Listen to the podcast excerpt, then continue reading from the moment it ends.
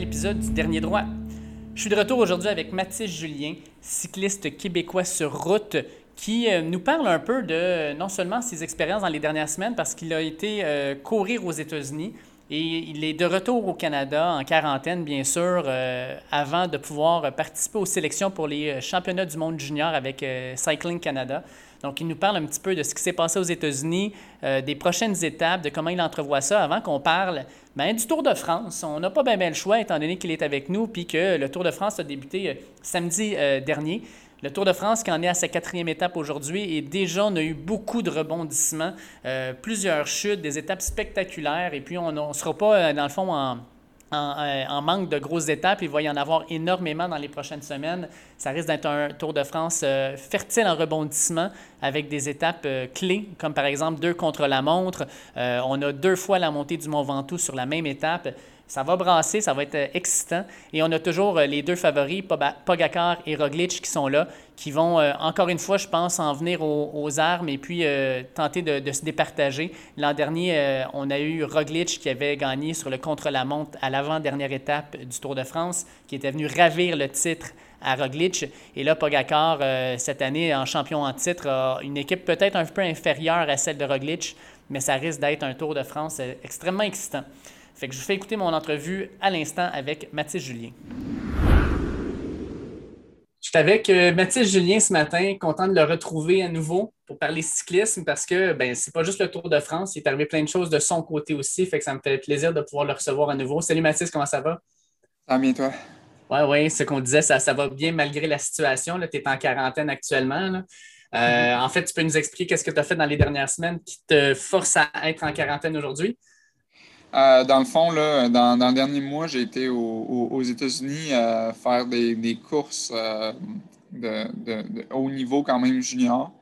On, est allé se frotter là, aux, meilleures équipes.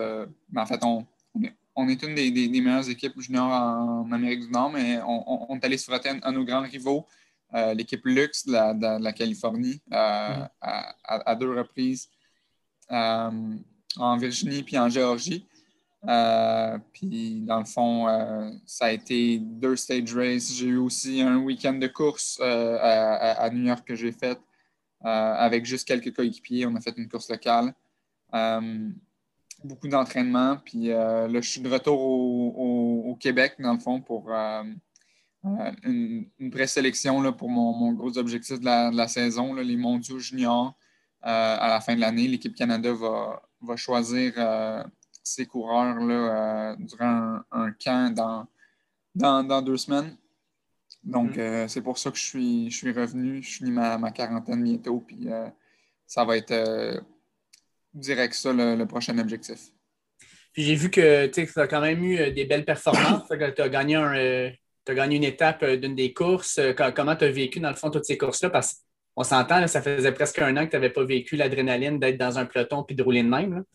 Oui, ça a été un dur choc. Euh, la, je dirais la, première stage race, là, Chasing the Wild Boar euh, en Virginie, ça a été dur. Euh, surtout que la course sur route était plus longue que ce qu'on était habitué. On a eu une course sur route de 100 000, donc 160 km. C'était quand même une course avec comme vraiment beaucoup de, de, de, montées. On, on, faisait huit tours avec une montée de 10 minutes à chaque tour. Donc, euh, c'était quand même, c'était vraiment juste la, répétition. Euh, puis je me suis senti vraiment bien. C'est là que j'ai su que j'étais. Je doutais un peu de ma, forme quand je suis arrivé là-bas, mais c'est vraiment là que j'ai su que je suis là. Il me manque juste un peu de l'esprit de course, puis après ça, ça va être correct. Euh, puis dans le fond, à, cette course-là, j'ai fini dans groupe d'élite, euh, les, dix derniers gars, là, en fait, on, était sept dans, le peloton final, euh, tellement que ça, ça droppait à, chaque tour. On est parti plus que ça. Euh, donc, fini troisième junior quand même, j'étais content. Mm-hmm. derrière le, maintenant champion américain de la, course sur route. Donc, c'était vraiment bon pour moi. Puis je me, je me suis solidifié un peu comme le le, workhorse euh, de l'équipe. Dans le fond, je, suis vraiment celui qui a le plus d'expérience sur, la, sur les, courses sur route. celui qui a le plus le power file qu'on dit en ce moment pour les courses sur route. J'ai des coéquipiers qui sont super bons dans les critériums puis dans, les, dans les contre-la-montre. Mais sur plus long en ce moment, sur la, la, résistance à la fatigue qu'on dit, c'est vraiment moi euh, qui, qui, se démarquait là. Dans le fond, euh, on a eu une course à, New York, le mémorial euh, Birkenhoff. Mm-hmm. puis ça, c'était une course où j'avais seulement deux coéquipiers, on s'est juste pointé là. puis dans, la catégorie élite, on a réussi à prendre la, la victoire et la quatrième place. je suis parti à 500 mètres à faire. J'ai pris le dernier virage euh, le, plus vite que je pouvais. Puis, euh, dans le fond, tout le monde a, freiné derrière, tandis que moi, je l'ai vraiment pris euh, à, 100% J'avais confiance en mon vélo. ça faisait une semaine déjà que, je faisais des, drills de virage. J'avais fait une coupe de course. J'étais confortable. Puis, j'ai comme repris un peu cet, instinct-là de, de, courser pour la, la victoire. Puis là, notre, prochaine, euh, notre, prochain stage race en, Géorgie, j'ai réussi à sortir vainqueur des, deux courses sur route euh, avec mes, coéquipiers finissant premier également au critérium et au contre-la-montre. Donc, on a fait un sweep euh, de, chaque étape en, Géorgie avec mon coéquipier qui gagne au GC, moi deuxième. Donc, on, était vraiment content de cette fin de semaine-là. Ça, ça, a montré notre caractère, surtout que présent, il y avait euh, quelques professionnels euh, de, l'équipe Rally euh, Cycling, des professionnels d'une équipe irlandaise, Evo Bros, qui étaient présents parce qu'ils se préparaient eux autres aussi pour les championnats nationaux professionnels. donc, on a réussi à les, à les, surclasser cette fois-là. Donc, on était vraiment contents. Cool. écoute, euh, méchante, méchante expérience. Ça n'a pas été trop long, mais ça a été euh, riche en émotions puis probablement en apprentissage sur ta forme, ce que tu pouvais faire en course, surtout à l'approche, comme tu dis, des championnats canadiens. Oui, exactement. Là, ça a été, euh, ça a été un, quatre semaines, mais sur les quatre semaines, j'ai fait huit, courses individuelles. Hmm. Donc, si, je compte, si je compte chaque étape. donc, quand même, là, c'était très rempli. Euh, j'ai fait des gros blocs d'entraînement à travers ça. Donc, euh, vraiment, je me suis mis en, forme de course. Euh, puis là, dans le fond, je fais du, raffinement à, l'intérieur pour vraiment être prêt à, tout donner là, dès, que, dès que je sors de la, quarantaine. Les courses au Québec sont, commencées. Il y en a eu une hier. mais première course que je sors de, ma quarantaine, je suis déjà inscrit. c'est sûr que je vais aller faire ça. Cool. Fait que là, dans le fond, ça, tu disais, toi, c'est la, sélection pour les championnats du monde junior qui sont vraiment importants pour toi. Euh, où est-ce que ça se déroule? Comment ça va se dérouler? Tu as, une information à ce niveau-là? Oui. Euh, dans le fond, comment ça marche, c'est chaque province présélectionne un certain nombre d'athlètes, euh, dépendamment de la force de la province. Le, Québec, on présélectionne quand même plusieurs athlètes selon, selon plusieurs critères. Là moi, je remplis les, deux premiers critères à cause de ma performance au euh, championnat québécois l'année passée. Euh, donc, euh, je n'ai pas besoin de faire les courses qui ont lieu en ce moment pour me faire sélectionner pour le camp. Dans le fond, comment ça marche, je pense que qui est écrit, c'était meilleure performance à la course sur route au championnat québécois 2020, meilleure performance au, contre la montre des championnats québécois. Donc, j'ai les, deux premiers critères. Puis ensuite, c'est euh, ceux qui, les, podiums des courses qui s'en viennent, des trois prochaines courses euh, qui, sont, qui sont invités.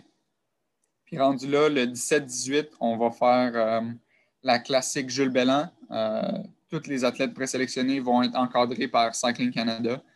Cycling Canada va avoir une auto et deux motos dans la course. ils vont observer, vont décider sur, en fait, non seulement quels quatre gars vont faire les mondiaux, mais aussi quels six gars ils vont emmener en Europe. Euh, parce qu'on va faire un bloc européen avec Cycling Canada, euh, plusieurs courses là, internationales, une Coupe des Nations euh, avant les mondiaux, une préparation.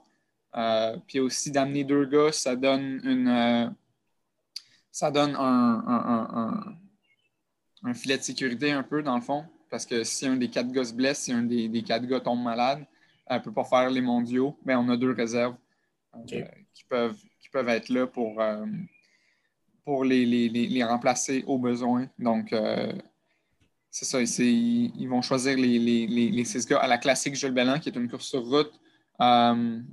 Et le lendemain, dans le fond, on va faire un contre-la-montre, une, une, simulation contre-la-montre avec tous les athlètes présélectionnés. Euh, puis là, dans le fond, ça, ça va être vraiment juste le temps, puis ils vont, ils vont analyser là, les, données qui ressortent de ça, puis ensuite, ils vont faire leur choix. Est-ce que tu connais un peu, euh, un, le parcours? Est-ce que tu as commencé à l'analyser pour pouvoir l'attaquer? Puis non seulement ça aussi, mais les, les autres compétiteurs, sais-tu déjà c'est qui les gars que tu dois garder à l'œil? Euh, oui, oui, pas mal. C'est des gars contre qui on a coursé euh, toute notre jeunesse. Donc, euh, je sais que l'Ontario ont, quelques, quelques bons coureurs. de ce que je sache, la Colombie-Britannique cette année n'ont pas la, force qu'ils ont d'habitude. D'habitude, ils ont, on, se rappelle dans le fond l'année passée qu'il y avait le y avait probablement ben, y avait le champion canadien de, contre-la-montre. Euh, c'est pas vraiment le cas niveau force en, Colombie-Britannique en ce moment, mais il y a beaucoup de gars au, Québec. Là, euh, on, a un, on, a un, peloton avec quand même de la, profondeur au Québec. Euh, donc, je m'attends à voir quand même au moins une coupe de, Québécois sur l'équipe qui s'en va en, Europe. Puis j'espère avoir, avoir aussi quelques Québécois, là, plus qu'un, sur l'équipe des mondiaux. Mhm. Ça serait vraiment ça, d'après moi, le, euh, le mieux. Euh, puis, le parcours, tu m'avais parlé l'an dernier, là, avant les championnats euh, québécois, tu m'avais dit le parcours il est parfait pour moi. il y a une petite côte, on peut puncher dessus, je vais, je checker ce que ça va donner. Est-ce que le parcours, cette fois-ci, t'avantage aussi ou ça va être un peu plus complexe? Je dirais qu'il est sélectif, mais il n'est pas, pas dur.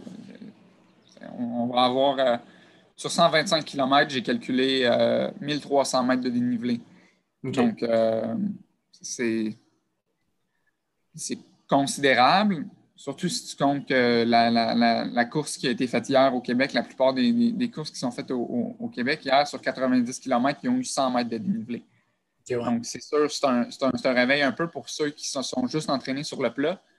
Mais moi, je ressors de des courses qu'on a faites des, des 25, des, des, des 2500 mètres de dénivelé, des 2000 mètres de dénivelé en 80, 90 km. Donc, tu sais, c'est.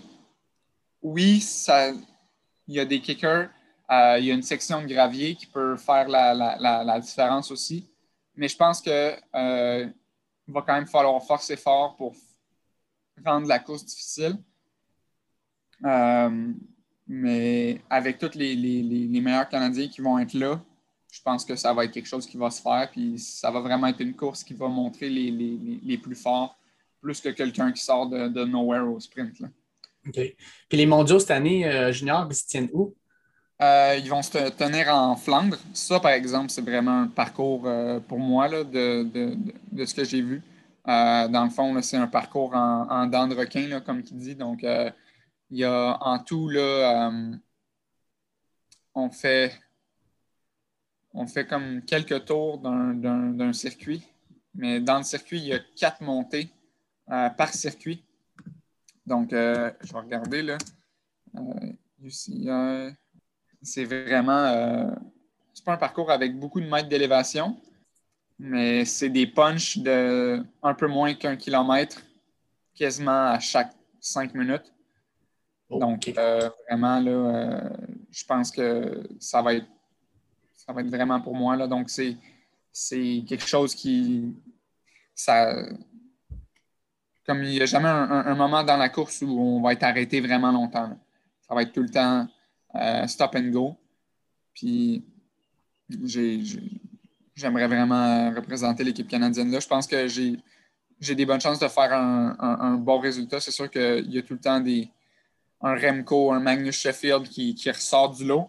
Euh, mais je pense que si on, si on sort eux de l'équation, j'ai quand même, euh, j'ai quand même une, bonne force là, comparément euh, au, peloton qui va être là.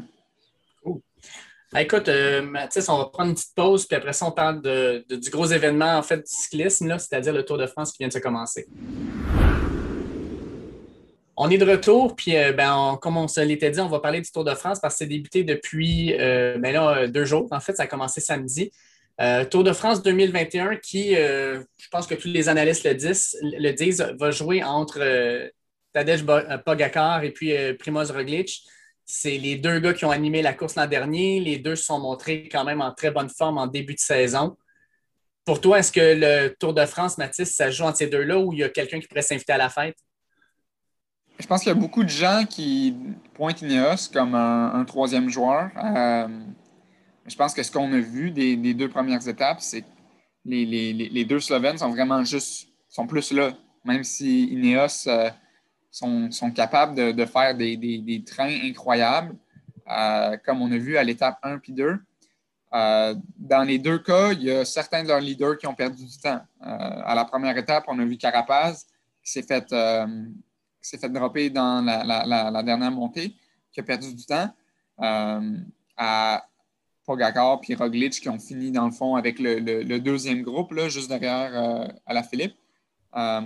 Puis hier, dans, l'étape 2, dans le fond, on a vu le train de Richie Port puis Richard Carapaz dans le mur de Bretagne euh, eux-mêmes dropper euh, euh, Garen Thomas quand même certains sprinteurs étaient encore là. Donc, c'est sûr, Garen Thomas, lui, il aime ça des, efforts plus longs. Un 3 minutes à bloc, c'était pas vraiment son.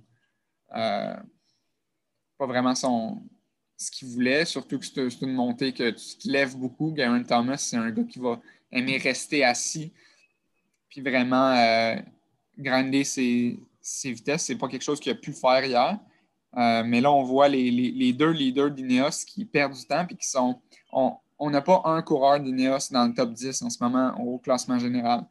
Euh, tandis qu'on a les, les, Slovènes, là, euh, et Roglic, qui sont 4 et 5 à égalité. Ah donc, ils sont 3 et 4.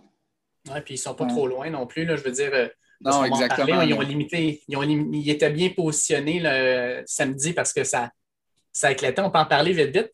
Je suis quand même surpris. Tu sais, normalement, le Tour de France, ça commence toujours avec un, prologue, une petite étape de 7-8 km juste pour mettre tout le monde en jambes. Là, ont commencé ça avec un 187 km en Bretagne, une étape là, difficile, sincèrement.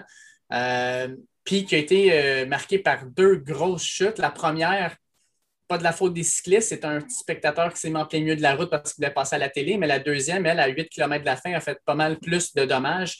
Euh, comment tu trouves ça, toi, de commencer, commencer avec un 187 km première étape avec, tu sais, déjà, le peloton doit être hyper fébrile, puis tu commences avec une étape euh, qui, qui, pas mal. Là, il, y a eu, euh, il y avait des côtes catégorie 3, catégorie 4. écoute, c'était quelque chose. Oui, c'est sûr. dans le fond, là, normalement, le tour, ça commence soit avec un contre-la-montre. Euh, ça peut commencer aussi avec une, étape complètement plate comme une crêpe euh, qui finit au, sprint pour qu'on ait un sprinter dans le maillot jaune. Euh, ça arrive souvent aussi, ou bien un contre-la-montre par équipe. C'est déjà arrivé. c'est la, première fois dans l'histoire récente que, je, que moi, je, regarde le, le, Tour de France, puis que ça commence avec deux étapes aussi explosives. Mm. Euh, mais de ce que j'ai compris, ça a été désigné comme ça cette année euh, parce qu'ils savaient que les superstars vont rester dans le tour un certain temps jusqu'à temps euh, qu'ils sortent pour se préparer pour les, Olympiques. Donc, on, voulait deux étapes. Au début du tour qui allaient, qui allaient vraiment favoriser, dans le fond, les superstars du cyclisme en ce moment, les Julian Alaphilippe, les Mathieu Van Der Poel, euh, les Wood Van Aert, les Peter Sagan, euh, les Sonny Colbrelli, tous les, gros joueurs des, classiques euh, qui sont dans le fond les, plus populaires, ceux qui ramènent le plus d'argent au cyclisme en ce moment. donc, on, voulait vraiment favoriser ça au début. des étapes punchy comme ça, on en voit moins vers la fin du tour. C'est soit plat, soit en montagne. normalement, sont, plus un peu partout à travers le tour. Euh, là, sont vraiment concentrés au début parce que ce qui va arriver, c'est que ces gars-là qui sont des gars de, de, classique vont se retirer du tour euh, pour se préparer dans le cas de Mathieu Van Der Poel, pour les, Olympiques en vélo de montagne. Puis dans le cas, mettons, de Wood Van Aert, ça va être les Olympiques en, vélo de route. Mm-hmm. Plusieurs autres là, vont aller aux Olympiques en, vélo de route aussi. donc, pour certains, c'est un plus gros objectif, même les, Olympiques, que, que, le Tour de France. Van Der Poel l'a déjà dit en, février, pour lui, ce qui était le plus important, c'était les Olympiques en vélo de montagne. Là, je ne sais pas ce qui, où, où ce que ça en tient là, avec euh, ce qui s'est passé hier. Euh, mais mais c'était ça qui, qui, était dans sa tête en, février. Donc, euh, puis tu sais, ce que tu dis dans le fond, c'est que ça, ça, a tenu parce que Philippe a gagné la première étape. Van der Poel a gagné celle d'hier, puis c'est sa première participation tour, premier maillot jaune, euh, première victoire d'étape. Euh, comme tu dis, c'est sûr que là, ses plans, ça ne sera pas de dire bon, ben, j'ai gagné mon étape, je, vais, lâcher mon maillot jaune. Je vais le garder le plus longtemps possible pour les commanditaires, pour me faire voir. Puis euh, quand il perdra, ben, à ce moment-là, il prendra la décision s'il veut quitter. Mais pour lui, hier, c'était vraiment une belle victoire d'étape. Sincèrement, c'était le fun de le voir parce que on entend parler beaucoup dans les classiques, mais c'est le fun de le voir dans un grand tour aussi, apparaître comme ça. Oui, son, directeur sportif, en fait, s'est fait interviewer euh, à la veille de l'étape 1 euh, dans une conférence de presse virtuelle. Euh, puis il n'y avait aucune réponse sur quand est-ce que Mathieu Van Der Poel allait se retirer. Aussi, aucune réponse ou qu'est-ce qui arrive si Mathieu commence à gagner toutes les étapes? il n'y avait aussi aucune réponse sur qu'est-ce qui arrive si Mathieu est dans le maillot vert.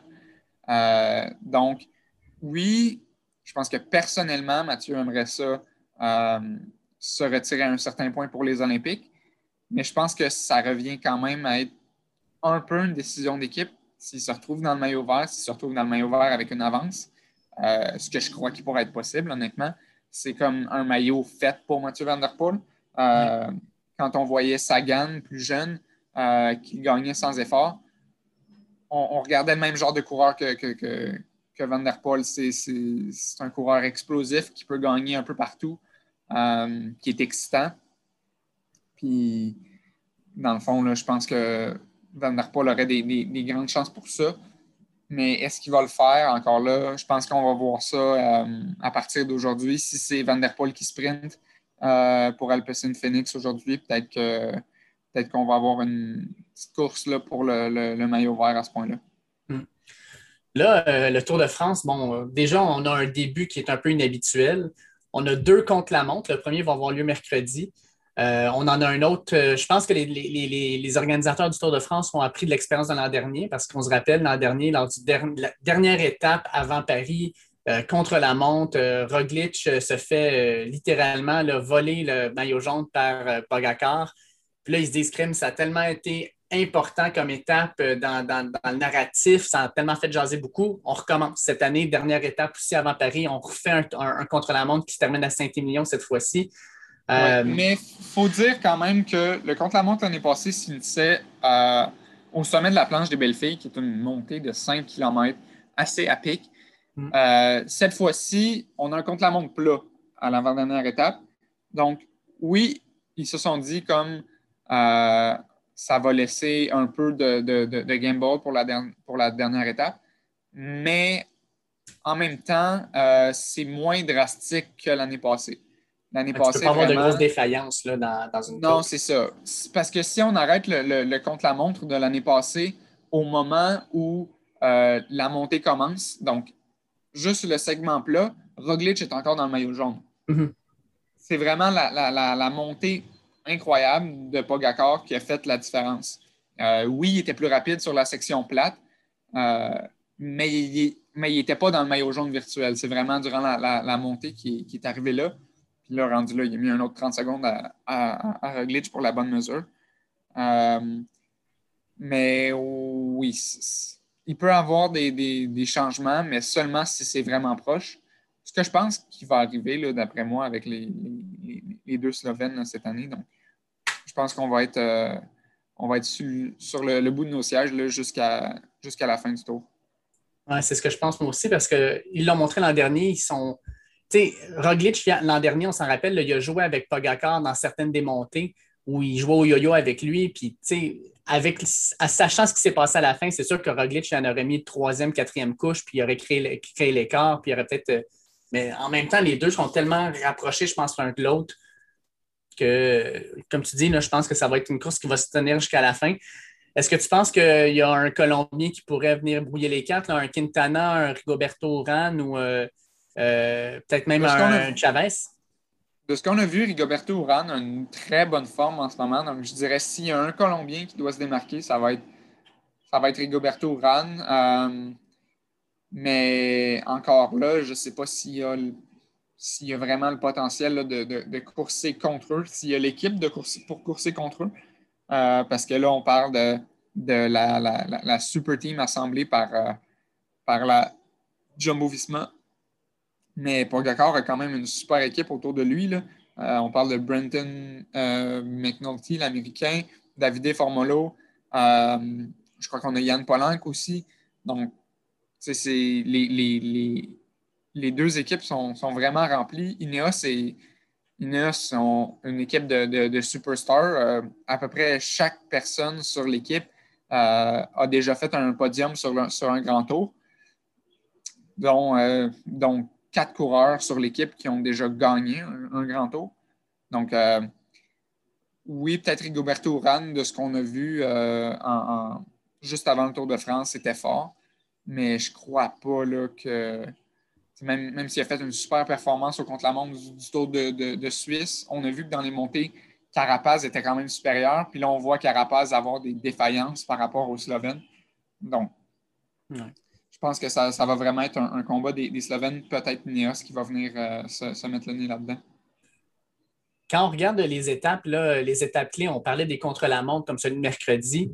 Euh, fin de semaine prochaine, on est dans les, on est dans les, Alpes. Euh, on commence samedi avec une finale avec le Grand Bornand. On a euh, trois côtes de catégorie 1, mais c'est une finale avec une descente. Fait qu'on ne termine pas au sommet. Fait que j'ai l'impression que ça va être une étape où il n'y aura peut-être pas une grosse séparation. Mais le dimanche, par contre, quand on termine à Tignes, à Tignes, on termine officiellement au sommet, dans le fond, de la montée de Tignes. Une montée de 21 km à 5,6% C'est une première catégorie. Mais la précédente, il y a un hors catégorie, il y a une côte de première, deux de deuxième. D'après moi, il va peut-être avant d'avoir la journée de congé, euh, peut-être beaucoup d'explosions. J'ai, bien l'impression que déjà, là, je pense que dimanche prochain, on aurait un classement général qui va commencer à se placer comme celui qu'on voir à la fin. Oui, effectivement, là, je pense que euh, ça va être la, première étape où il va y avoir des, grosses, grosses euh, séparations. Je pense que étape 8, là, comme tu dis, euh, dans le fond, c'est deux catégories 1. Je ne sais pas si c'est vraiment assez pour faire des, séparations. Euh, oui, c'est dur, mais on, s'entend, c'est des gars. Euh, c'est des gars qui font ça à chaque heure de leur vie. Là, donc, ça prend. Ça pourrait arriver si jamais, je dirais, si vraiment une équipe décide de, faire le, forcing, puis vraiment pousser, puis on a des, coureurs euh, motivés à exploser la course, mais en même temps, à la première étape de, montée, je ne pense pas qu'ils vont voir, euh, ils vont voir le, besoin de faire ça, surtout qu'il y a 15 km de descente à la fin. Donc, 15 euh, km de descente, là, si on, si on, on drop un, justement Rigoberto Urán, euh, ben, il a amplement le temps de nous, ramener là, avec ses, prouesses de, euh, descente. Euh. donc, je ne pense pas que ça va jouer à, l'étape 8. Possiblement, à l'étape 9, il va y avoir des, séparations. puis l'étape que j'ai vraiment entourée, qu'il va falloir vraiment surveiller, on, a la, journée de repos lundi le, le 5. Mardi le 7, on a une étape euh, plate après les, après les, deux étapes de, montée euh, la fin de semaine prochaine. Euh, puis ça va être mercredi le, 7, l'étape 11, où on a une double ascension du Mont Ventoux. je pense que ça, vraiment, ça va, ça va déterminer le Tour de France. surtout qu'on a la descente du Mont Ventoux après. Mais le, 12 km de descente.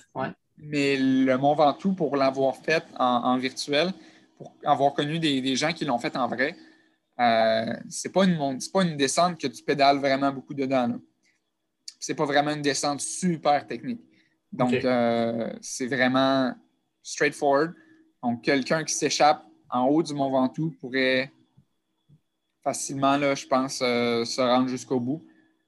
donc, ça va être ça va être, ça va être pas mal l'étape reine, je pense, de ce tour. Là, une double ascension du Mont Ventoux. Là, je pense qu'on n'a jamais vu ça. Exact. Puis, tu sais, le versant qu'ils prennent en premier, là, à peu près au 122e kilomètre, c'est 22 km de montée, mais c'est à 5% Fait que c'est une montée qui est assez mollo pour les personnes du tour. Mais après ça, on, la redescend, puis 20 km plus loin, même pas, on, repart, puis là, on la pogne sur son gros versant, là, à 15,7 à 8,8% de moyenne. Là. Là, ça va casser des jambes, puis euh, je pense qu'on va essayer justement là, de décrémer le peloton.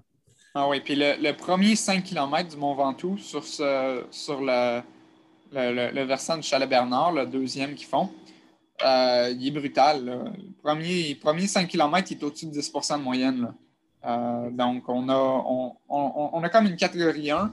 Euh, puis après ça, on a un autre 10 km à 6-7 Donc, c'est vraiment ça qui est tough. C'est comme faire une catégorie 1 pas de descente puis faire une autre catégorie 1 après. Euh, c'est pour ça que c'est un, une autre catégorie. C'est vraiment dur, euh, le Mont Ventoux. Donc, euh, je pense qu'il y a, y, y a, occasion là, de briser des, des, joueurs dans le premier 5 km puis de creuser un écart. c'est intéressant de voir la, la, météo parce que le Mont Ventoux, il n'y a pas ce nom-là pour rien si c'est une journée venteuse, justement, ça pourrait être un enfer total pour les coureurs. ça, peut être ultra venteux quand tu, commences à monter là-dedans. En fait, on a déjà vu des étapes qui étaient supposées finir au sommet du Mont Ventoux, finir au, village euh, à 5 km de l'arrivée. Donc, c'est possible qu'il y ait un, turnaround euh, à ce point-là, là, euh, s'ils décident que, que c'est trop venteux au sommet. Mais je pense que du fait qu'il n'y ait pas l'arrivée au sommet, ça se peut qu'il les laisse quand même monter euh, jusqu'en haut, vu qu'il n'y a, pas d'installation à mettre. Euh, au sommet, c'est souvent pour ça qu'on arrête la, course, les, barrières qui menacent de, tomber. Euh, donc, je pense que j'espère en fait qu'on va pouvoir avoir l'étape au complet cette journée-là. Puis si jamais, ben, n'y a pas de séparation qui se fait tant que là, tant, tant là, je te dirais que la fin du Tour de France pourrait être vraiment spectaculaire parce que l'étape 18 finit à Luzardien avec une montée hors catégorie au sommet. Le 19, la, 19e étape qui est dans le fond le 16 juillet, euh, un petit peu là, je me suis trompé. Euh, Luzardien, c'est la 18e. La 17e étape, on finit avec le col du excuse, euh, qui elle termine 16 km à 8,7 au sommet avec un hors catégorie. Là, comme je disais, la 18e étape, qui est le 15, elle avec termine au sommet dans leur catégorie. On a une petite journée de plat le 19, puis après ça, crime euh, contre la montre individuelle à Saint-Emilion. Écoute, euh, il pourrait avoir, si, le classement est prêt, il pourrait avoir beaucoup de, rebondissements. S'il y a déjà un gros écart qui s'est creusé, bien là, on pourrait voir justement des personnes qui sont laissées aller en, en puis on pourrait avoir des efforts solitaires euh, épiques. Oui, non, ça c'est sûr. je pense que surtout à, je pense qu'à la fin de l'étape 18, là, euh, ça va être euh, presque joué, là, à moins qu'ils sont vraiment. à moins que les, deux Slovènes soient presque égales. Euh, parce qu'on a quand même une ascension du Tourmalet durant cette étape-là, ascension du, du, Tourmalet, puis c'est vraiment, c'est même pas la, fin de l'étape. On fait, on fait le Zardinen après, donc ça va être, ça va être vraiment dur comme étape. Là, le Tourmalet, d'habitude, là, euh, je dirais, euh, pour monsieur, madame, tout le monde, ça serait un méga défi là, de juste le monter. Le, le Tourmalet, s'il y a des gens qui écoutent qui sont déjà allés au, Mont-Royal, euh, pensez au, Mont-Royal fois. c'est le Mont-Royal fois 10, là, au moins. Donc, exact. quand tu regardes ça, c'est fou parce que dans les derniers 70 km de cette étape-là, qui en fait juste 130, ils font 33, 31 km de montée à 7,3 de moyenne. C'est gigantesque. Oui, il y, a beaucoup d'étapes, dans le fond, de montée cette année qui sont, une fois que ça commence à monter, euh, ça n'arrête pas. C'est une montée, une descente, une montée, une descente. Euh, je pense qu'on pourrait voir des, gros coups si jamais il y a quelqu'un qui veut, qui, veut, qui veut vraiment se mettre au classement général, euh, qui est un peu derrière. On, pourrait voir des, gros coups comme, euh, comme Chris Froome au Tour de France, euh, au, Giro d'Italie 2019. Mm-hmm. partir à 80 km de l'arrivée, c'est pas si con quand on, pense au fait que c'est le même effort pour tout le monde vu que c'est une montée, une descente, une montée, une descente, une montée. Euh, le peloton, aucun impact. Exactement. Tout le monde force à peu près le même effort dans la montée. La descente, c'est vraiment juste une, question de qui, a, le, talent pour descendre, pour prendre les, virages, puis ensuite monter, descendre, même chose. Euh, donc, on, pourrait voir des, gros coups comme ça, euh, possiblement je vais terminer parce qu'il faut qu'on parle de nos Québécois. Euh, on a deux Québécois, deux Québécois et demi, on va le dire. Là. On avait parlé l'autre fois, Michael Woods, qui est né à Ottawa, mais qui, est pas mal au Québec tout le temps. Écoute, premièrement, euh, celui qu'on suit beaucoup, c'est Hugo parce que c'est son deuxième Tour de France. Euh, c'est un des gros lieutenants de l'équipe Astana. Hugo qui n'a pas été pris dans les chutes, c'est les deux non plus. quand on regarde le classement présentement, le Fuglsang est quand même placé à moins d'une minute. Euh, il y a eu euh, même, dans le fond, un de ses coéquipiers qui s'est battu pour la victoire d'étape, mais qui n'a pas été capable d'aller la chercher. Euh, là, j'ai un blanc sur son nom, Alexei Lutsenko. Hugo, là, pour l'instant, je pense que c'est un gars qui ah, il a bien fait autour de, autour de Suisse.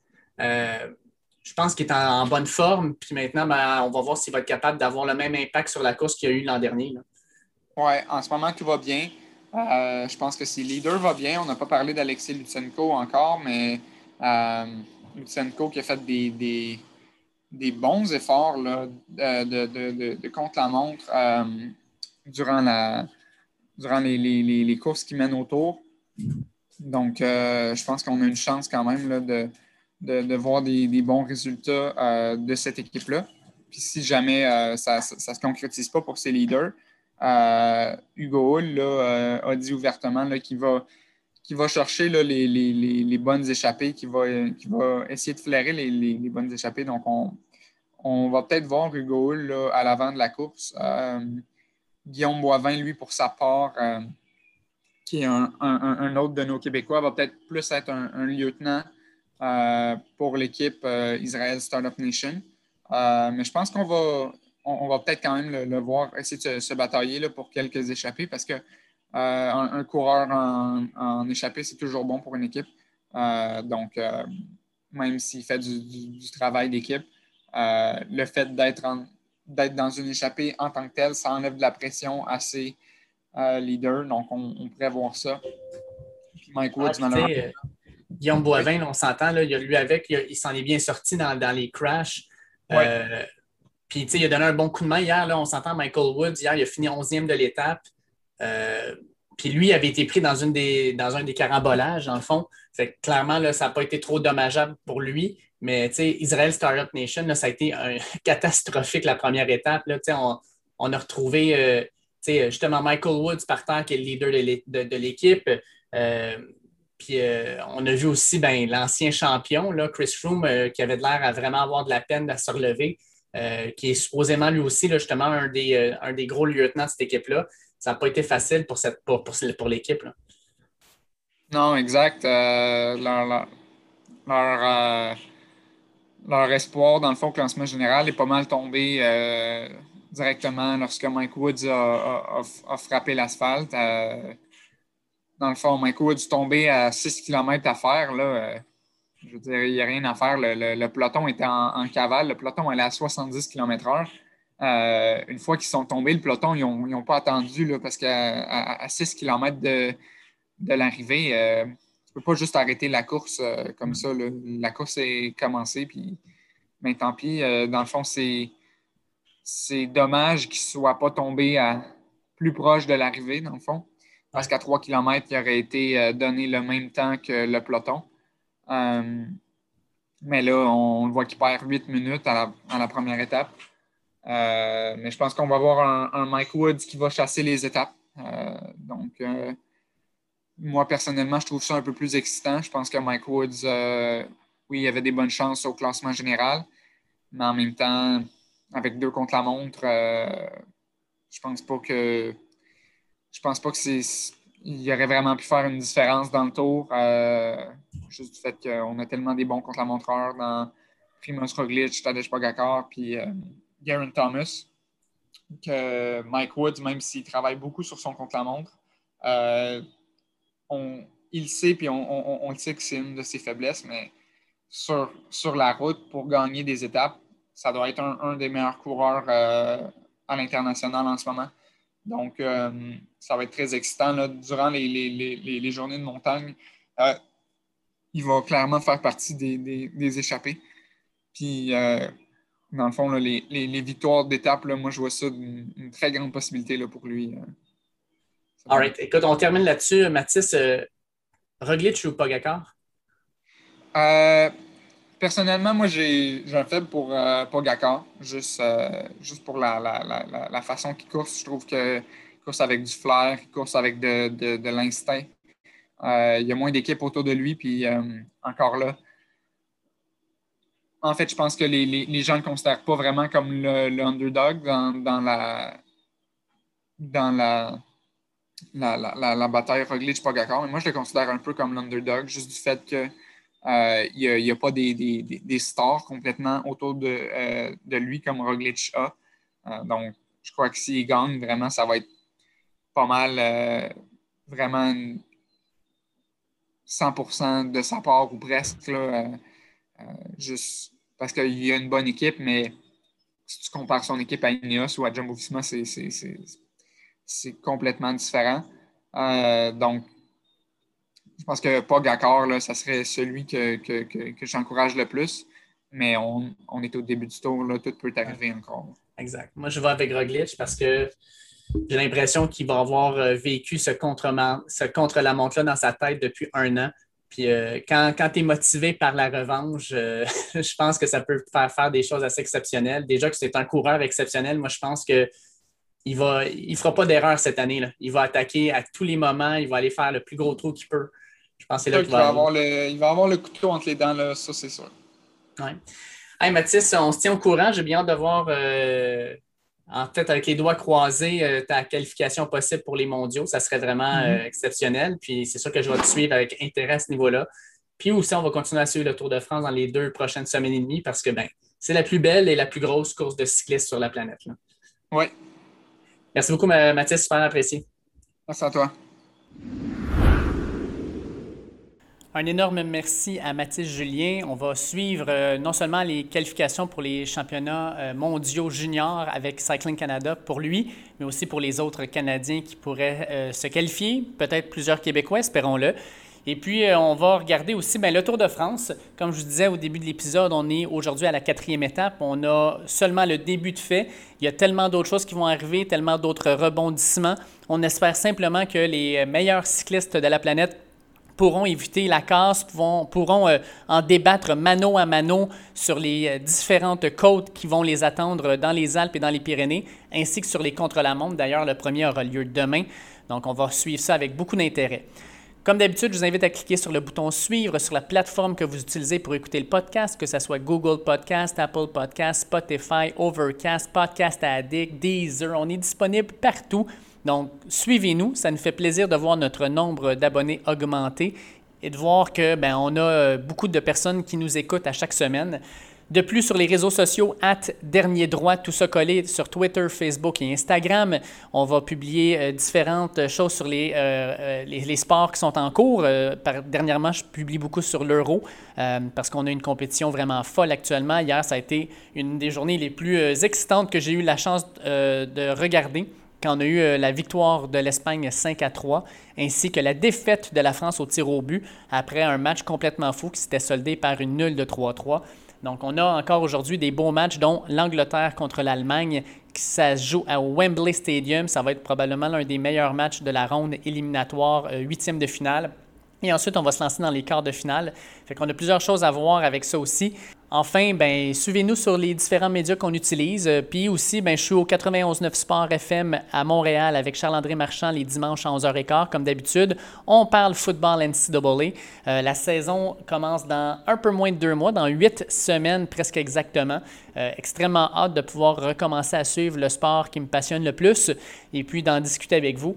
Donc, à tous les dimanches, 11h15 au 91.9 Sport. Sur ce, je souhaite de passer une bonne semaine qui sera chaude et humide, mais on peut officiellement dire que l'été est arrivé. Pour ceux qui rentrent en vacances, bien, bonnes vacances. Pour ceux qui dont les vacances arrivent éventuellement, bien, on va continuer à supporter cette chaleur-là. Et puis bientôt, ça sera notre tour. Sur ce, attention à vous autres, puis on se parle la semaine prochaine. Ciao!